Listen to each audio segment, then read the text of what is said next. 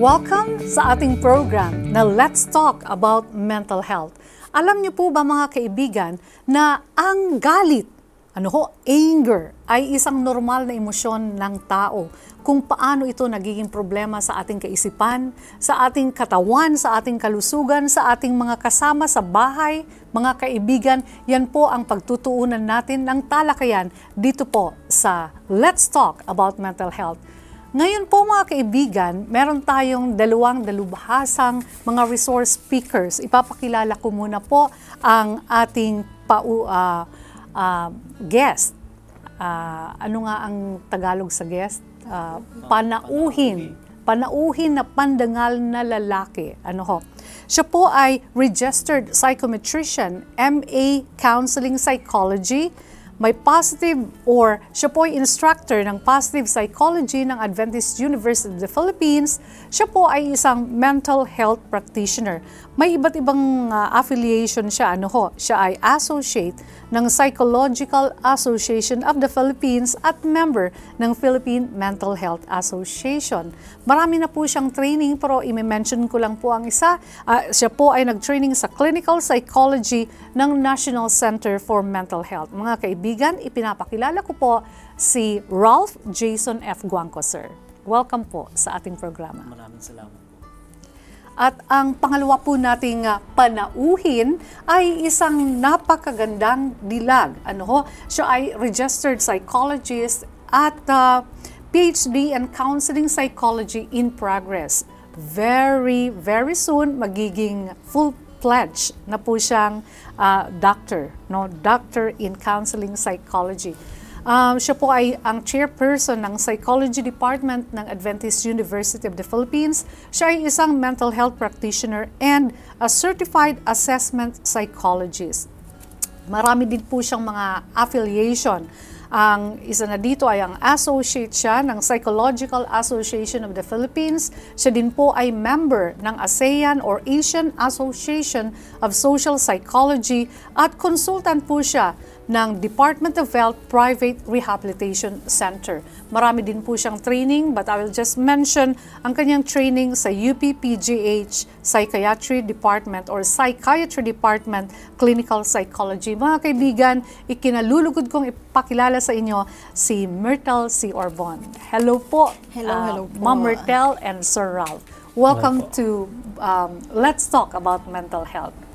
Ngayon, pag-uusapan po natin ang, um, sabi ko nga kanina, mm-hmm. normal na emosyon ang magalit. Di po ba? Uh, pero, uh, pwede po ba muna, uh, pwede niyo po ba munang i-define sa amin ano ba ang gustong kahulugan ng anger or anger or galit? Okay. So, mayroon po tayong dalawang um, titignan na konsepto mm-hmm. ng anger o galit.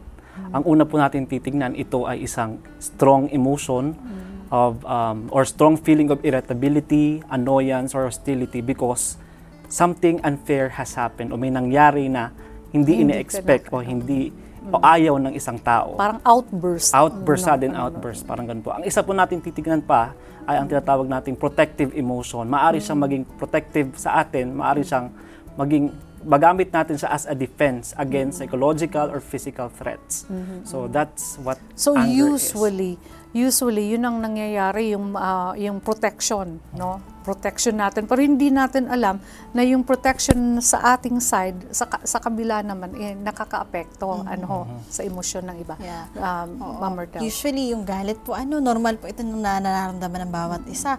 Pero ang isa po sa mga nagiging problem ay kung paano natin ini-express ito. Mm-hmm. Kasi oh.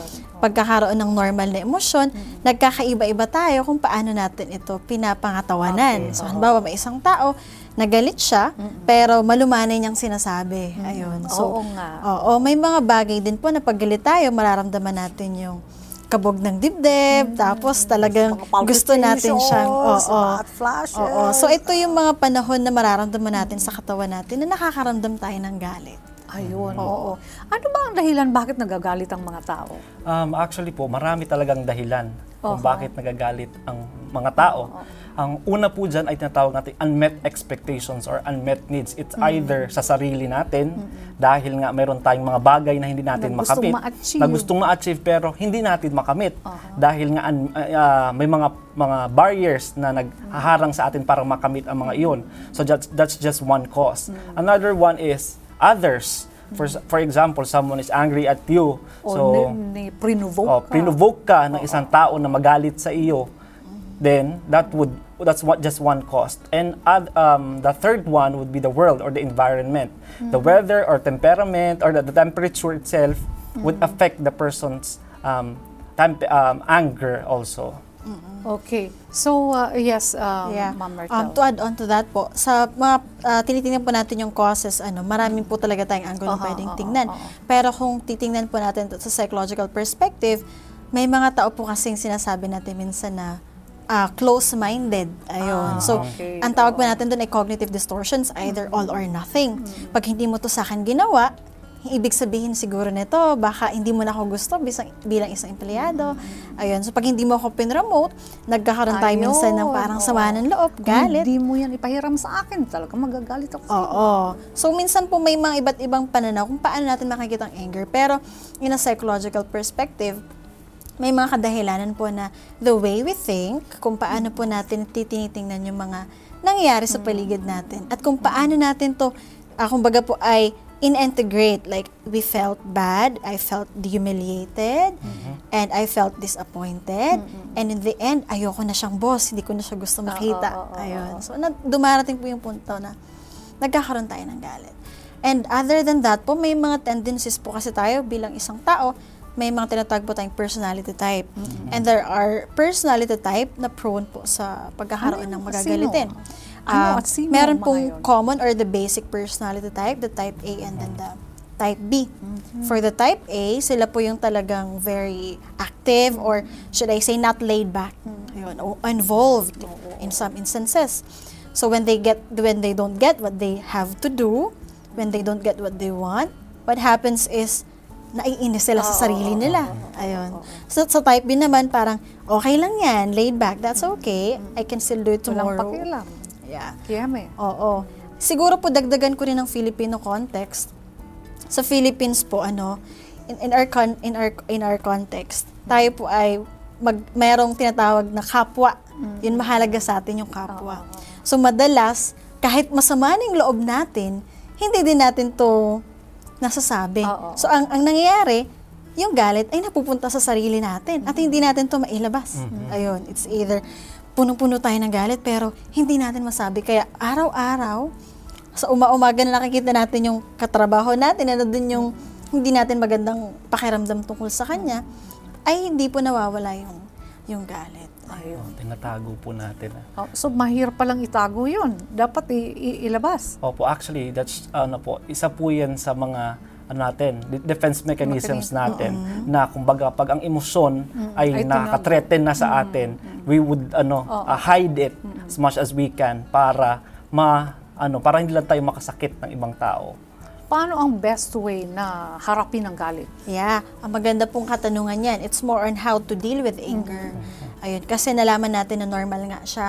Ayun, so there are so many ways po na paano natin siya ma- ma-handle lang maayos. Ang una po siguro, baka si Sir Ralph marami pang pwede ma- mabanggit, pero ang isa sa mga mahalaga ay yung awareness.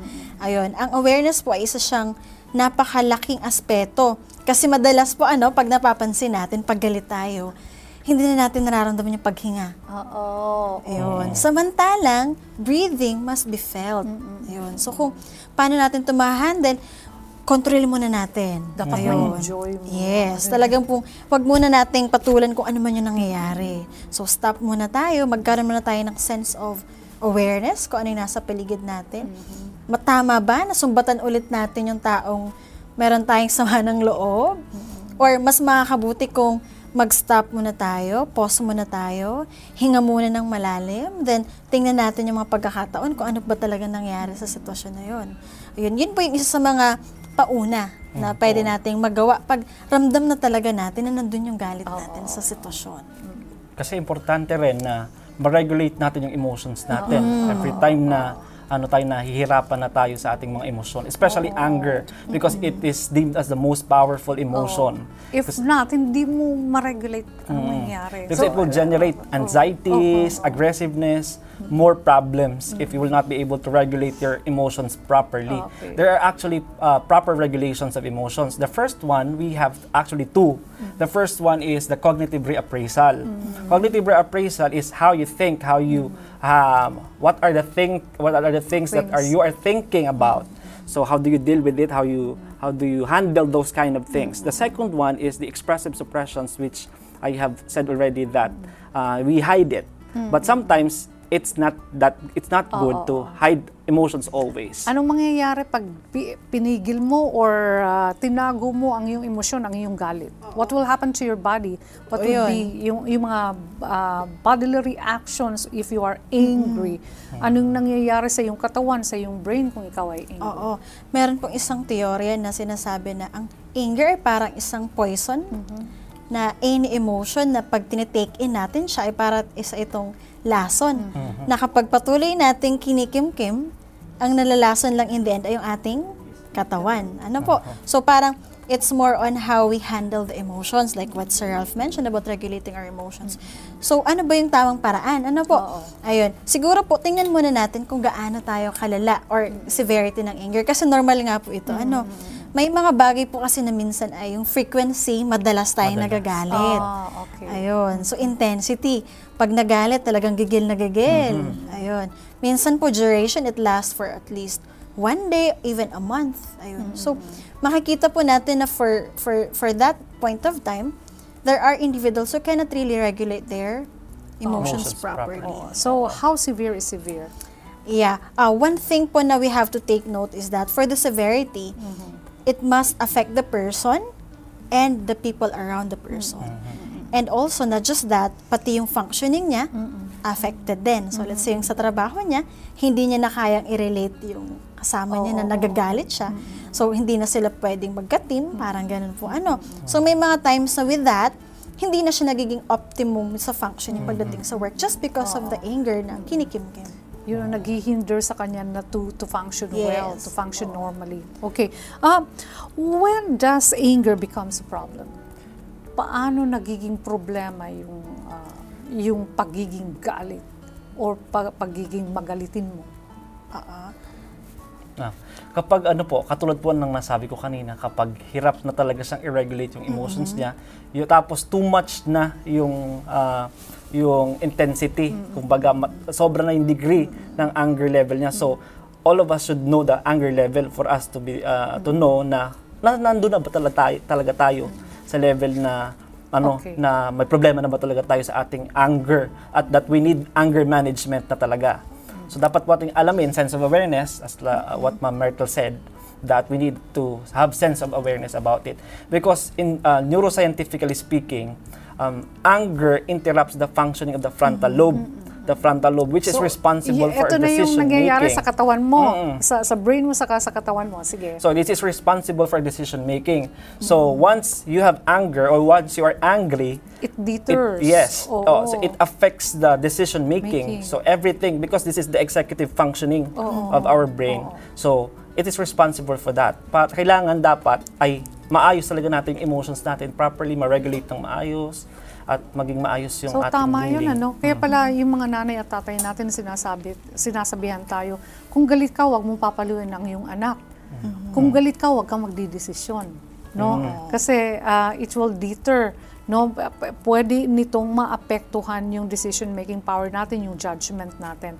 Napakaganda. How about yung iba't ibang function ng ating ano, ng ating katawan, sa iba't ibang organs ng katawan, if you get angry, what happens to them? Mm. One, uh, I've read one article which says that uh, it will affect the immune system ng ating katawan, the immune system because Why? of too much anger ba? Parang masyado mong Parang dati- acidic Oo, masyado. Masyado mong uh, what do you call that? Uh, hinahide mo ng hinahide which is not healthy. Kasi nga, dapat nire-release siya in a good good way. There are good ways to release our anger. But that that is uh, anger management on how you release your anger. So, Ma'am Martel would like to say about the anger management. Okay. Yeah, there are, Yeah. Um, I think balikan siguro muna po natin yung tanong kanina na kung paano ito nagiging problema. Yeah. Oo. Yeah. Actually, there are some instances na anger or anger is just a symptom of a, of a very severe problem. Ayun. So, isa po doon ay yung tinatawag natin na impulse control. Ayun. Kumbaga po, ang tao talaga ay siguro babalikan natin yung konting biology na may mga neurotransmitters tayo na hindi balanse. So, nahirap siya na kontrolin yung emosyon niya, yung impulses niya. So, katulad ng binagat ni Sir, nandun talaga yung madali silang magalit, madaling maano, madaling parang mairita.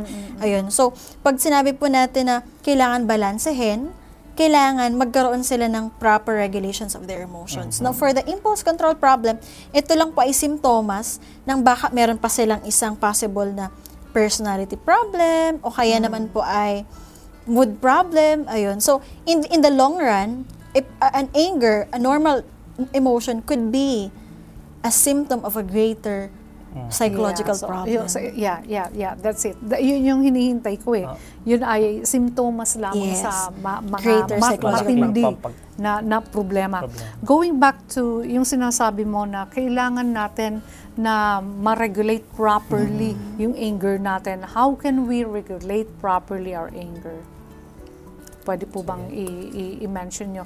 You, you mentioned earlier that we have to regulate properly our anger. If not, magkakaroon tayo ng outbur- outbursts and then we will have problems with our brain, with our mental functioning, no, and as well as our body. So, yeah, we have lots of ways actually to manage our, our anger. The first one, which is uh, popular So actually. re- regulation Ah. is uh, managing.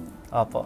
okay. So, uh, one way, wa- wa- one thing or one one technique that we could use is the breathing breathing technique, how we breathe properly. Because sometimes we cannot breathe properly because of our anger, angry feeling. So that's that's one thing now. We, we take a deep breath once we we are angry to somebody Oh, or to you- some circumstance. Oo. Pwe- pwede bang, can you demo it to us? Yung, Yeah, actually, you count from one to ten. Oh yeah, One to can ten. you do so it for us, please? Let's do it. So, paano? okay. Ah, let's just sit. Oh, so, Okay. Okay, anger. For example, somebody, galit, may isang galit, galit na ako galit ngayon. Na, oo, may Kasi isang galit hindi, galit hindi umuwi agad ang asawa ko. Opo. Sabi, so, po- galit galit sabi po ako. ng research daw, you, you should count 1 to 10 bago Oh, ka bago bago mo kausapin mag-react. o mag-react or you could leave the place na na ano tawag dito na wala siya na Eh, di mas lalo na mas lalay- lalayo ka doon sa tao na kinagagalitan mo. Eh, magagalit naman yung Mas- tao sa'yo. Kasi sasabihin, bakit mo ka tinalikuran? Bakit ka umalis? Pero po, So, I yun po, one, one thing is the breathing technique. Oo. You need to breathe properly. so, paano yun? uh, inhale, exhale. And, Yeah. ah, ayun, ganun lang. Actually, there are um, steps for, uh, proper steps for that, Ah, okay, paano? which we cannot. I think it is very long Yeah. process. I, I think po one of the one of Yes. the simple techniques so far in our counseling session po that I usually ask my my patient or my client wh- when it when it comes to letting them do some relaxation. I So just like- let them yeah, touch their kailangan po yung paa nasa As- floor. Okay. And then so, yung without kamay, any footwear at all? yeah. And then the Okay. hands must be sa kanilang Paano kung lap. hanging ang paa? Mas maganda po talaga kung naka-flat so, sa okay. floor. Oo, oo. Ayun. And And, then, then? yung kamay ay nasa lap. Oo. Ayun. Then yung yung shoulder ay relax. Relax. Ayan. Okay. And then, uh, i ano po, i- i- Piling, ng konti piling. yung ano. Yes, but then we have to close our eyes. Aha. Ayun. Parang And then, meditation? Yes po. We there But, are but it's not meditation, not, not it's just similar relaxation. to that. Yeah, Relaxation. similar to that. Meditation is probably po deeper deeper management that could be guided then. Ayun. Pero self-help po, pwede yun. So let's say, uh, close our eyes and then breathe. Inhale through the nostrils and then exhale sa ating bibig as if we are blowing a candle. Slowly. Hindi yung candle ng birthday candle. Oo, yung walong. Yung Oo, candle na siya. ayaw mong ma... Oo, dahan-dahan lang siya. Ayun. Okay. So, it could be done 5 to 10 times. Ayun. Ang goal po natin doon ay for our feelings or for us to attain calm or peace. to release your Yes. emotions. Peacefulness. Release. Yes po, it could be done several times kung a day, kung talagang ramdam natin na meron tayong galit na paulit-ulit. Oo, kasi kadalasan hindi po ito ma- maiwasan. Nasa jeep ka, yung conductor, yung driver, ano po, ayun. So maraming bagay po na nandun yung mga pagkakataon na talaga kung nakakagalit. nandyan- so kung may, na, may, nandyan ang konduktor at ah, kinagalitan mo, Oo. no? wag, wag mo agad na susunod. yes, ayun. So, Deep ka ba? breathing muna. Ah, Deep breathing. Ayun. exercise That could be muna. one of the ways po. And then Yun probably, yung sinasabi ni Doc na ano, breathing exercise, Yes. pero actually dinidelay mo. yes, oo. Dinidelay mo yung ah, sarili mo. Okay. There are some instances po kasi na we cannot actually do something about it. But in the end, one of the ways to deal with it is to just accept and let go. Instead of looking at it na parang, ay, magagawan ko pa ito ng paraan. Why don't we look at it in such a way na, ah, nangyari na yon ganun talaga. Parang kumbaga po, I accept the reality, although reality hurts at some point, but reality is real, right? So we have to look at it and accept what really happened. And in the end, at some point, it will give us peace of mind that it really happened and close deal na siya. Ayun. And mo- move forward to the, ne- the next activity that we should be doing. napakagandang ah, napakagandang ah, recommendation, suggestion, pero parang mahirap gawin ano ho? Opo, minsan Parang- easier said oo, than oo, done. easier Ayun. said than done. Oo. So, um, interesado naman ako yung spiritual view ng anger. Ano ba ang masasabi mo tungkol dito? Um, when it comes to spiritual view po, hindi man po ako pastor, pero I, I've read some of the uh, Bible verses. You know po, si Cain, si Cain, Si Cain, yeah, si Cain, ah, nagalit siya sa kanyang kapatid, which leads to killing his brother. So that's that's one great example on how angry would really uh, do something na mm, um, talagang makakaapekto talaga sa lalo na nakapatay siya ng kanyang kapatid. Pangalawa po ay si um, si, si. Moses. Okay. Si Moses na hinampas niya yung bato. Oo, hinampas oo. niyang bato. Strike siyang tri- Ang naging res- opo, Dapat strike. once lang. Opo. Okay. Ang naging result ay hindi siya nakapasok sa Okay na. oh, sa Canaan. So those are the the Bible Si characters. Samson. Opo. Di ba? Si Samson, nagalit siya dun sa mga ano. Then, pinush niya yung dalawang pillars. Tuloy, pati siya, ano, ah, No, nas- namatay. So, what does the Bible say about anger? Um, anger, according to Proverbs 25, 28, I think, I forgot the verse already. It's Proverbs 25, 28, yeah. A person without self-control is like a city that is broken down and without walls. Naku, So if you don't have self-control, kung wala kang lang. self-control sa sarili mo, para kang isang syudad na nasira at wala kang mga defense sa paligid mo, which is you will be vulnerable to several forms of distresses or uh, negative experiences. Kasi nga wala ka ng defense na dapat ay meron ka. But because of your um, anger, nawawala yun lahat. So self-control is very important uh, to all of us. Yun yung pinakaano ng ano eh, biblical perspective. Yes, ma'am. Yeah, I think one of the uh, basic concepts as well na tinuturo po sa atin sa Bible is forgiveness. Ayun. And it's actually a, a proven research po na uh, forgiveness help helps a person attain an optimum well of well-being. Ayun. So mahalaga na mahirap man gawin. Ayun, pero kailangan po ano para rin ito sa ating ika, ikabubuti. Ayun. So kahit mahirap gawin, madaling sabihin, Oo. pero wala pong masamang subukan. Ayun. And it's biblical. Uh, kumbaga po ay nasa biblical 'yon. Biblical Ba- biblically speaking, it's it's really uh, parang advised for us to be forgiving. Ayun. And aside from that, uh, mahalaga din na magkaroon tayo ng self-control like what uh, Sir Ralph mentioned. And I think it's one of the fruit of the Holy Spirits. Aha, yeah. Gal- Yes. Love, Yeah. joy, peace, patience, Understanding. yeah, Oo, oo. long Kindness. suffering. Ayun. Okay. Oo. So, napakaganda po ng ah, inyong mga nasabi. So, yung mga listeners natin, pati na ako, eh, talagang ano eh, li- like what I've said, talagang normal na normal Emosyon. na emosyon ng ng tao. Pero hindi natin nare-realize mga kaibigan na ito po pala ay ah, na dahilan no ng pagkakaroon ng iba't ibang reaksyon sa ating brain, sa ating ah, isipan, pati na po sa ating sa ating katawan. So kung gusto po nating mapanatiling malusog ang ating pangangatawan, especially po ang ating mental na kapasidad ang ating mental health, eh kailangan pong ma-regulate natin. Dapat magtimpi tayo at i-control natin, i-manage natin ang ating mga galit. Well, mga kaibigan, ma, um, to our guest uh, speakers, resource speakers, maraming maraming salamat. Pero Thank magiging kasama po. pa rin po natin sila sa ating uh, next segment.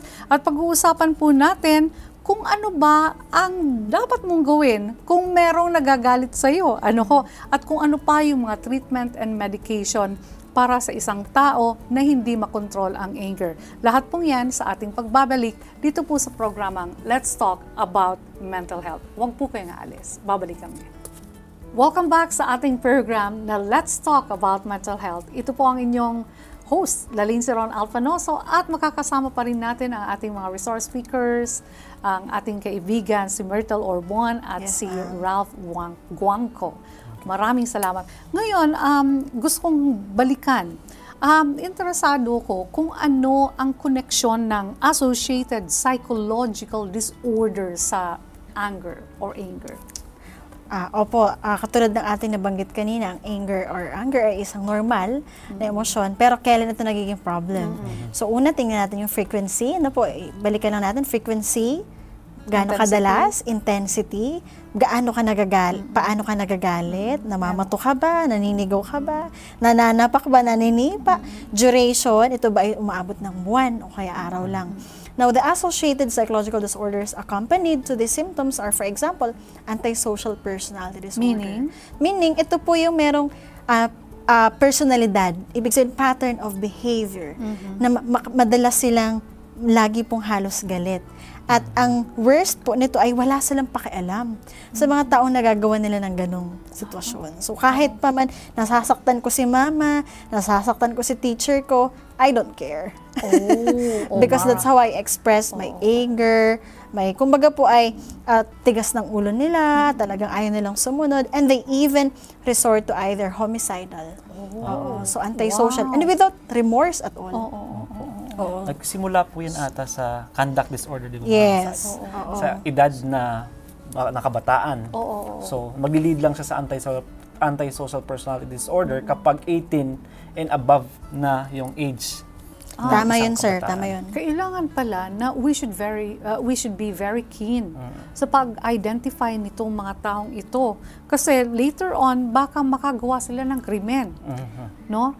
So um, they, they are um, they are considered high risk, no? Yes, ma'am. Oh, individual sabi mo nga baka makapag-commit pa ng homicide. Yes. At some point po, ah, meron kasi mga rare cases, but it happens, yung intermittent explosive, they set fire Yun. inside the building and they don't care at all. So Ayun. halimbawa, um, you are uh, home din, no? Home din ka. Then na-identify mo na merong ganitong klaseng personality. Anong aksyon? Anong aksyon ang dapat mong gawin o ginawa mo? Uh, first po, may protocols po kasi tayo when it comes to the dormitory. We cannot just uh, go into that ano, without evaluating, without understanding the person first. So the first thing we need to do is to understand the background first. What what happened? What triggers? What triggers the anger? Then, um, if we will not be able to handle that person, then the, the least that we can do is to refer to the professionals if we think that that person has uh, uh, an May anger problem or homicidal. tendencies or aggressive tendencies that is not uh, what they call that that is not a norm in the dormitory.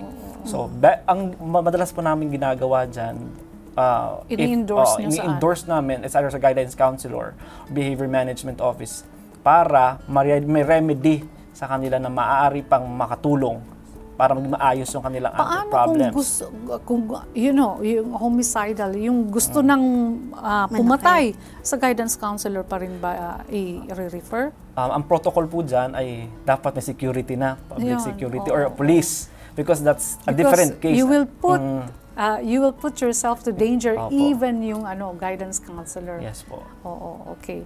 Uh, so, uh, yes, da, uh, Ma'am Myrtle. Yeah, ah, dagdagan ko lang po yung mga ganong cases. Actually, may mga tinatawag pa kaming grounds for confidentiality na pwede natin i-break. So, meaning to say, kahit ah, sinasabi nung client, ay, wag mong sasabihin kay mama, naglit na ako sa kanya. Pero plano ko nang talagang ah, saktan yung girlfriend ko o kaya yung boyfriend ko na talagang na- nasaktan ako. Ayun. So, ang tendency po nun, we have the we have the authority to break the confidentiality. For instance po, ah, I had a recent case, bipolar disorder. May may difficulty talaga siyang regulating emotions. And one of the things na ginagawa niya, pag galit siya, nananakit siya, nanununtok siya ng kapatid niya. Okay. Ayun. So, it it it ended to the point na yung kapatid niya, of course, nagko-complain kasi ang dami niya ng pasa. Ayun. And it's no longer uh, manageable sa bahay. So, what happened was that the daughter uh, referred the mother, the daughter na po, ano, kasi mature na rin yung, nan, yung, yung anak, referred the case of, the, her, of her mother sa PGH. And that's when I, I had a case. And one of the one of the problems po na nakita namin ay back to the background talaga niya. Babalikan po Talagang natin. Why the is it person. important na mabalikan ang background? Trinitrace nyo ang alin? Yes po. Uh, in, in our case, in the psychological perspective, we have to have a balance, right, Yeah. sir? The biological, the social, Cognitive, the everything. cognitive, and we we call it po so the psychodynamic of of the person. Ayun. So it, it's possible. Tama ba, sir, na Opo, nakaranas yung bata? nakaranas. May past na Oo, oo, oo. maaring makakontribute doon sa, sa present condition ng bata. So kailangan intindihin po natin yung background ng isang kabataan o ng isang tao bago natin siya ano, husgahan o i-judge na ganun siya talaga. So, Yeah. oh, okay. Tama po. Kasi kadalasan po, ano, pag hurt people, hurt. Oo. Ayun. So, hurt people, I'm hurting. So, I tend to hurt others as well. So, parang ang cycle po ng parang pag-abuse, Oo, oo, oo. When they are a victim, Na. Oo, kaya nga cycle. vicious cycle po siya. Ayun. So, an intervention like what Sir Ralph mentioned a while ago, yung kailangan it's either ma-refer siya sa specialist or in other As soon as cases. possible. Lalo na may mga su- self-mutilation. Yes. Yung self-harm Oh, may na. self-mutilation. Oo. Oo. Yung self-mutilation, sir, if I'm not mistaken, ito yung tipong galit siya sa sarili niya, hindi niya ma-express sa Mm, iba. sa iba. So I therefore express it to myself, I'll cut myself and attempt suicide, which is one of the grounds for uh, a breaking of confidentiality. And Oh, yes. talagang sabihin na po natin sa loved ones. Immediately. Oo. Yes. Sasabihin na sa guidance counselor, sa parent, or sa guardian. Yes po. Emergency ano siya. Emergency. It calls for emergency. Oo, oo, oo. Okay. So, aside doon sa um, aside doon sa sinasabi mong treatment, ano, ano pa ba? Meron akong narinig na talk therapy is also very important and uh, isa sa magandang strategy. Yes, Sir talk Ralph? therapy po is one important thing para ma-release yung anger, yung nararamdaman niya sa loob na kinikimkim niya. Kasi nga po may tatawag na tayong expressive suppression na sinusuppress yung emotion because of the anger na hurt sila. So kinata- tinatago nila. Through talk therapy, the person will be able to release all the anger or to tell the stories about it or so that the person, the, the, the professional helping that person will be able to understand the condition of the person. So there are other things pa when it comes to talk therapy. Aha, aha. Yeah. uh, Anong anong mga na anong mga components ng ano talk therapy? Anong procedure are there some procedures or eto ba ay normal lang na ano Usap. um, usap Yeah. lang or merong mga protocols na dapat gawin, may requirements? Yeah. I'm glad, ma'am, you're interested to know more about this, no? Uh, actually, this is a very usual activity of, of a setup of a therapy po. Ano. Pero talk therapy is just one of the psychotherapy approaches. Meron din pong tinatawag na CBT or Cognitive Behavior Therapy. Yun, oo. And one of the familiar therapies that I have done so far is forgiveness therapy.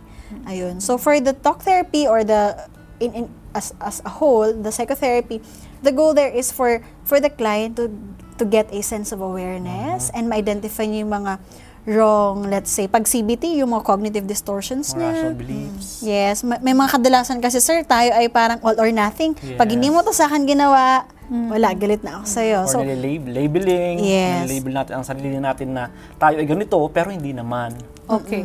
Now, um, interesado ko sa mga nangyayari, no? Um, ikaw being uh, a health, uh, I mean, home dean, pagkatapos you as a guidance counselor, registered, uh, ano yan, psychologist. Now, may mga instances ba, may mga cases ba na ikaw nagamit mo sa iyong uh, sa iyong dormitory, uh, uh, ano yan, resident, yung ano yan, yung talk therapy Then ikaw naman, Doc, may pagkakataon ba na nagamit mo sa iyong kliyente ang CB, CBT, CBT. Cogn- Cognitive Behavioral Therapy? Yeah. Let's Oh. start with you. Yeah, always po. It's always used because I think that's very important, especially in a setting na malayo sila sa kanilang pamilya, na some are hiding their their feelings within themselves na hindi nila kayang ilabas sa Okay. sa sa, sa sa bahay, sa tahanan nila. So sa dorm nila nagagawa. Ako po every time I visit the dorm, I visit I visit the room and talk to them. I talk to them in a way na they would open up also with their feelings, with all of their So how do you do thoughts. that? Ha- halimbawa, ako na yung ano, ako na yung estudyante. So how do I open up? How would you Syempre, ah, ano ko, ayaw kong mag-open up kasi si Sir to eh. So paano mo kung ah, paano mo ko ma ano nga ba 'yun? Mapapersuade Uh, first, na mag-open Opo. up. My first, my, my steps po dyan, first one is to establish a rapport. Mm. Siyempre, makipag-usap ka muna na introduce yourself, that you will uh, talk to the person, and everything will be confidential.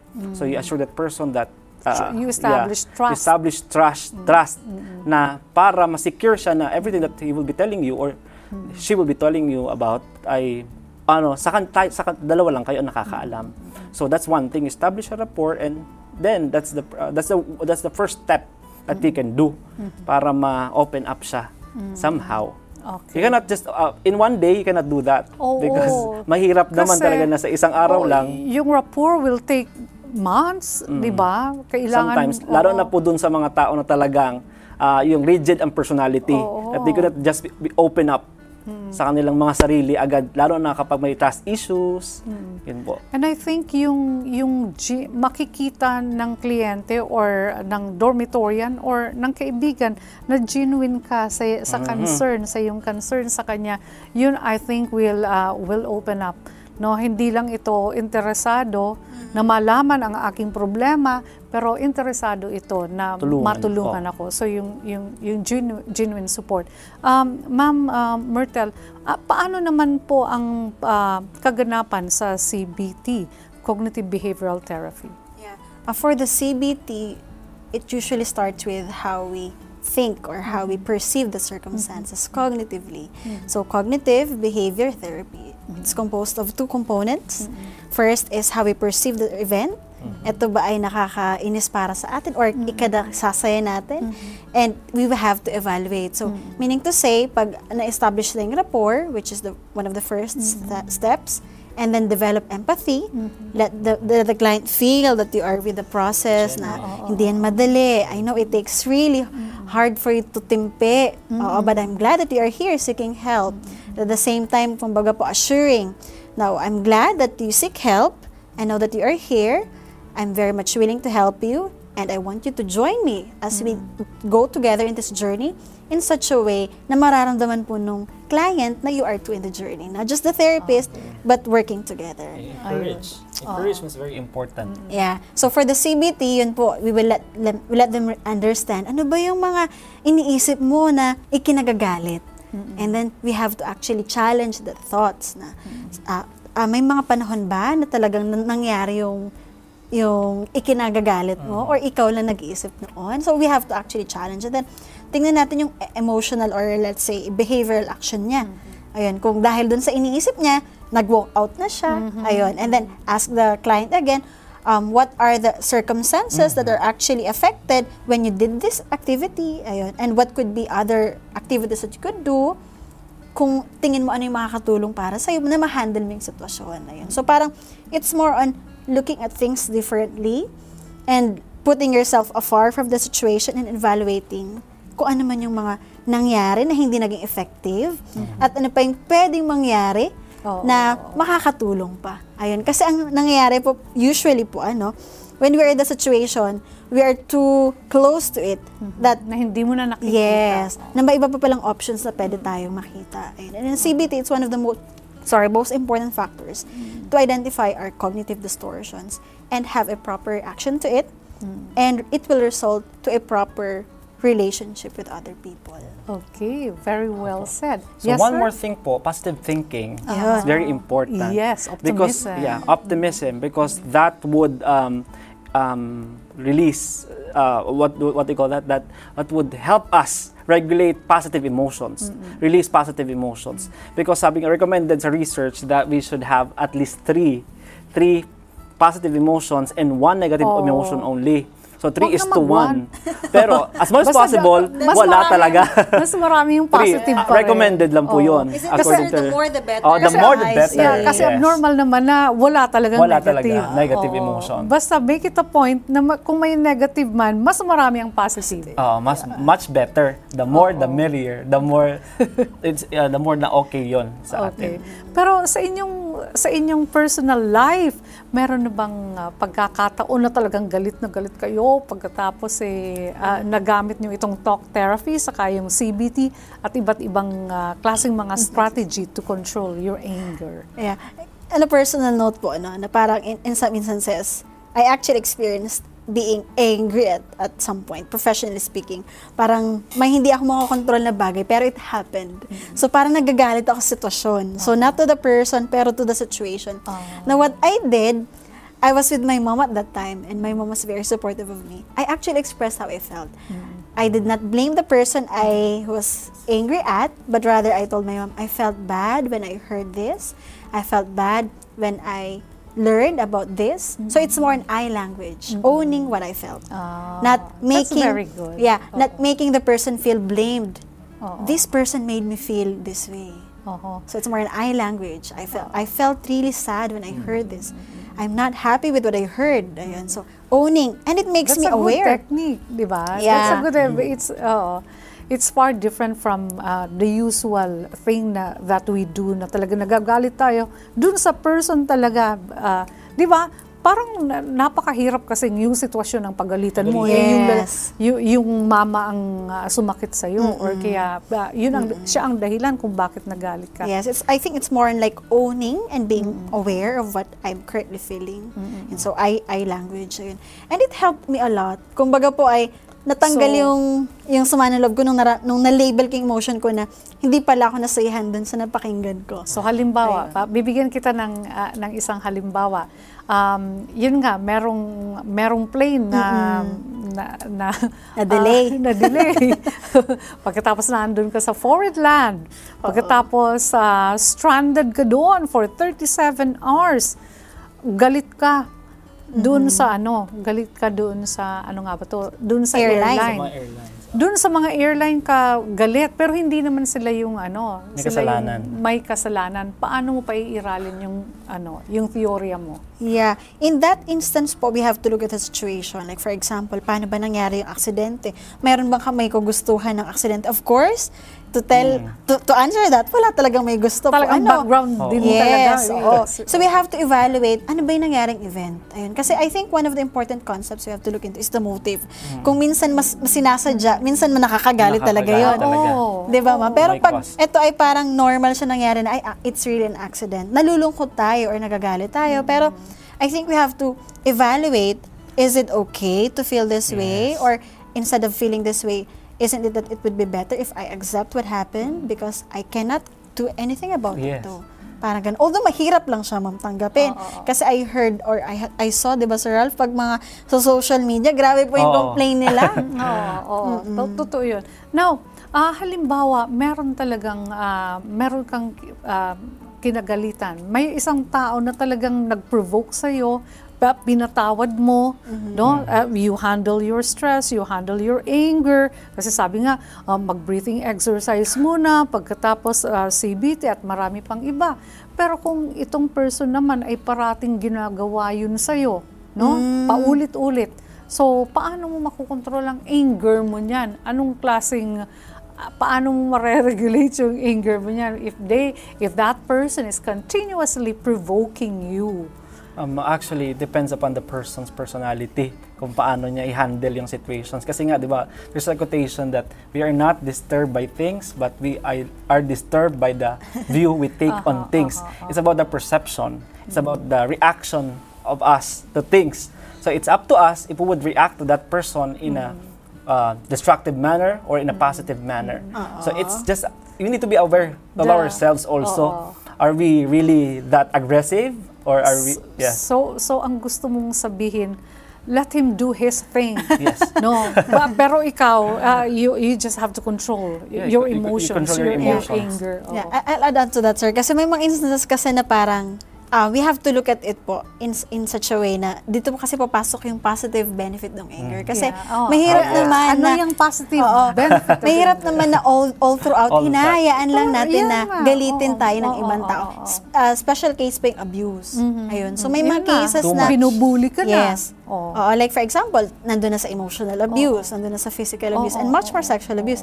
And ito yung sinasabi ng concept, ay, okay lang yan, pagpatawad mo na yan, huwag ka magalit sa kanya. Pero if the person is more aware, the, the, the Concept anger is actually, you. yes, the Oo. anger is valid, Valid, oo. right? Which makes it a protective factors na hindi na maganda yung nararamdaman ko sa taong ginag, nag, nananakit sa akin. So I felt anger towards the person. That and is it goes, allowed. Yes, it, it's actually uh, what we call, we are all entitled for a sense of Yeah. emotion. Oo, oo, Hmm. And in that, kasi lalo na sa case ng abuse, it calls for professional, Professional help. help. Kasi hindi naman talaga sa lahat ng panahon na okay lang yan, i-manage lang natin yung emotion natin. But there are some instances or exceptional to the point na pag nakikita natin na it harms to us Mhm. and it harms to ha- to others, Apo. it calls for professional help. Kasi lalo na po sa case ng abuse. Talagang nakakagalit din kung talagang paulit-ulit na ginagawa. Oo. So the purpose there is to really seek for intervention para Oo. makat yung paulit-ulit nangyayari. cycle ng Intervention for the person na Yes. gumagawa The niya And in the case of abuse, if I'm not mistaken, sir, no, may, Pati- meron tayong Department of Social Welfare, Welfare and and Development. Development. yung ina-abuse. Yes, You oo. can actually refer them immediately. You cannot, hindi mo lang, ikaw sarilihin mo lang yung problema o yung anger na dahil nga nagkaroon ng problema doon. Refer as much as possible. As early as possible na nanonotice mo na na mayroon ng problema agad. Yeah. Okay. Oo. So, and you also can probably self Self- self-refer, Oo, no? self- oo. Oo. Kung talaga nakikita natin na hirap na hirap na Ikaw tayo. mismo. Yes Oo. po. And there's nothing wrong seeking Help. professional help. Oo. Yun. Kasi if I may add, um, yung anger problem is one is also one of the symptoms of bipolar disorder. Bipolar Tama, sir, no? disorder. And Yeah. Oo. mood Mood oo, problems. disruptive mood dysregulation. So, kung kung meron kang nakitang tao na paulit-ulit na lang Mhm. um, ang anger niya, hindi makontrol. So, pa- parang ano, parang sign yan, sign, symptoms na that may lead to, ano yan, a more complicated problem. Problem. So, parang ano mo na yon warning signal. yeah, it's a red signal for Oo. a greater ano, Yeah, parang problem. need of Oo. Huwag na maghintay na Yes. lumala pa yung problema. Don't wait until it's Oo. too late. Yes. Now, um, eto, ah, meron bang naidudulot na maganda ang anger? Ah, sige sir, Um, ano ang anger. tingin mo? Um, historically speaking, I'm looking at the historical perspective. Oo. Di ba yung mga ancestors natin, they run because of fear. Uh-huh. They are, uh, at- at- for survival survival instinct natin, Yeah. the fight or flight response. Uh-uh. We fight because we, uh, we need to for us to survive. Kailangan nating mag-survive. So, in, in the same manner sa atin, we still do, but some, but we can do other things positively. Not just to hurt the person, to punch the person. Kasi may mga tendency na gano'n na maaaring mangyari for survival instinct. Uh-huh. But then again, anger, you could run. Di ba? Historical. Kung titignan mo yung mga ating mga ninuno, tumatakbo sila pa, pag hinahabol sila ng ano, ng ano, lumalaban din sila to survive para maging maayos yung kanilang sarili. Tapos ngayon, maaari din yung makatulong sa atin sa kapag ganun ang nangyari. Yeah, Okay. I, yeah, I think survival point na, no? Oh, survival. Yeah, at, at some point, being angry is actually implies full of energy. Aha. Yeah, someone na punong-puno ng energy. Ayun. And one of the ways to actually help the person divert mga ma- several avenues, no? is yung kung may positive po na let, let's look at it, let's look at it positive perspective ng energy, not the anger per se. Pero yung taong merong energy kasi ang usual naman ata sir na magagalitan yung mga taong talagang type A, they're full of energy. Ayun. And one of the ways na we can do is to divert our energy into several avenues such as going to music, arts, and sports. sports. Ayun. So Okay. these are actually considered now as a therapy as well. Either music therapy, art therapy, and nowadays there there is it was there is this what we call sports psychology. psychology. Uh-huh. They use it as a treatment Yes. either for behavioral problems or developmental problems and much more handling emotions such as anger. Yeah, physical exercise is very important. Aha, Research would uh-huh. say that it is associated to wonderful well-being or positive well-being. So, be physical, be active Uh-huh. always. That's very important. Okay. Yeah. Thank you so much. So, ano po yung masasabi nyo sa ating mga televiewers? Um, mga suggestions, recommendations, kung sila ay ah, nasa punto na ah, may ikinakagalit sila, ano ang dapat nilang gawin?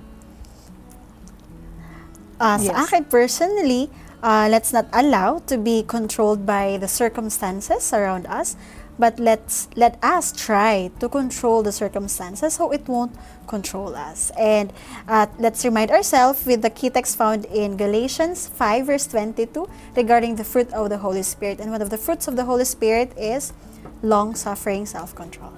Alright? Wala pong masamang magalit.